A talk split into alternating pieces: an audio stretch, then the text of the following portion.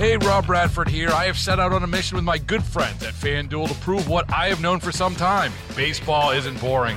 Now I have a daily podcast to prove it with some of the most notable people in the baseball world screaming baseball isn't boring from the mountaintops or at least agreeing to come on our show. Players, managers, GMs, and yes, even the commissioner of baseball, Rob Manfred. It has been a constant wave of baseball's most powerful voices. So join the revolution, subscribe, and soak in Baseball Isn't Boring. Listen on your Audacy app or wherever you get your podcast. You'll be glad you did.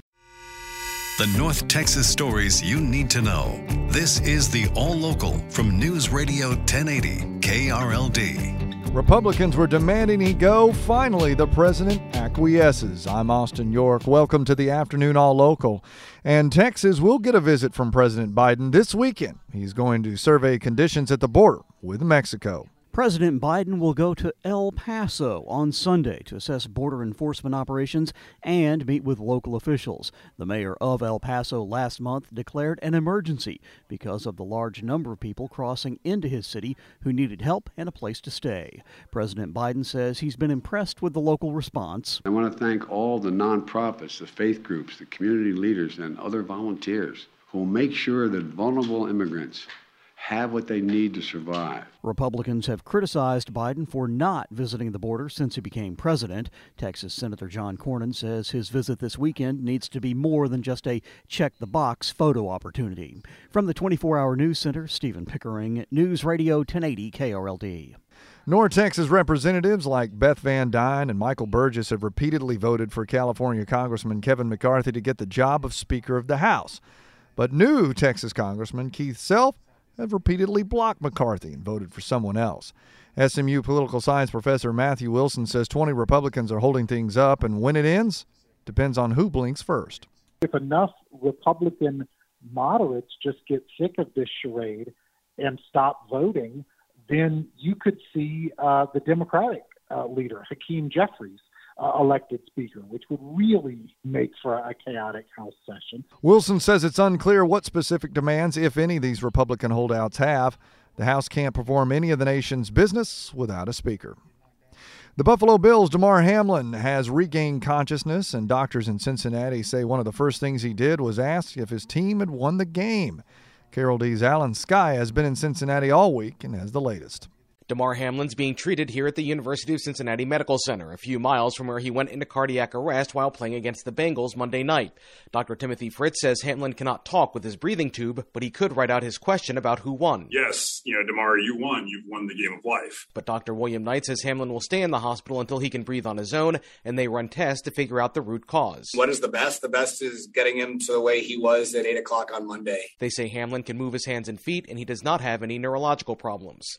In Cincinnati, Alan Scaia, News Radio 1080, KRLD. The new hire for Texas Secretary of State is a familiar name around North Texas. Governor Greg Abbott has appointed Jane Nelson to take over for John Scott, who resigned last week. The former Flower Mound lawmaker was the highest ranking Republican woman in the Senate when she left, declining to seek another term. She had held the seat since 2003, representing a part of Tarrant and Denton counties.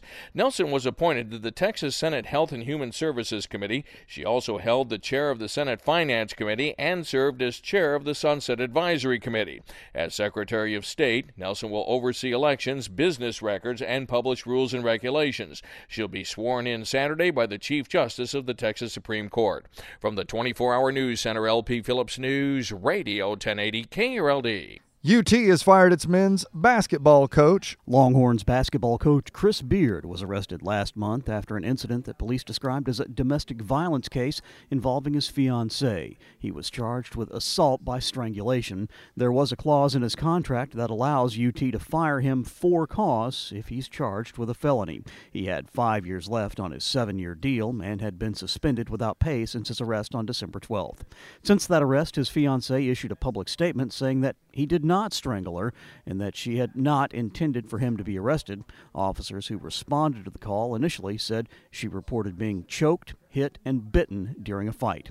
From the 24 hour news center, Stephen Pickering, News Radio 1080 KRLD. And the Cowboys locker room was breathing a sigh of relief today following the news of Damar Hamlin's improvement. Quarterback Dak Prescott says it reminds everyone just how fragile life is. Obviously, just hearing that that he's he's been writing. I mean, I saw this morning that yeah he was responsive, yeah, gripping hands, and obviously now taking the step of writing. I, I'm as happy as can be. Obviously, I mean, I think as as everybody saw Monday night, right, and uh, the world went into a shock, right, and just now a couple days later, as we just said, prayer is powerful. God is great. The theme this year for the Cowboys has been resilience, something Prescott says the team has shown over and over again. When something happens, uh, we are just talking about it, right? You get knocked down, but you, you can stand back up, and uh, that, that's that's what resiliency is, and that, that's that's us. You can we, we got knocked down a couple of times. We got right back up and went and put a performance on the next week. Sometimes the best, and then uh, sometimes enough to get the job done. But regardless, at the end of the uh, at the end of the day, uh, this team's going to fight. Cowboys can win the NFC East with a win against Washington this Sunday. Philadelphia has to lose to the Giants.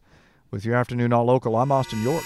The All Local is updated three times a day. For the latest news, traffic, and weather, listen to News Radio 1080 KRLD. Visit KRLD.com, download the Audacy app, or ask your smart speaker to play 1080 KRLD.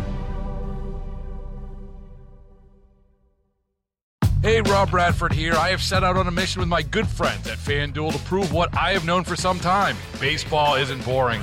Now I have a daily podcast to prove it with some of the most notable people in the baseball world, screaming baseball isn't boring from the mountaintops or at least agreeing to come on our show. Players, managers, GMs, and yes, even the commissioner of baseball, Rob Manfred. It has been a constant wave of baseball's most powerful voices. So join the revolution, subscribe, and soak in Baseball Isn't Boring. Listen on your Audacy app or wherever you get your podcast. You'll be glad you did.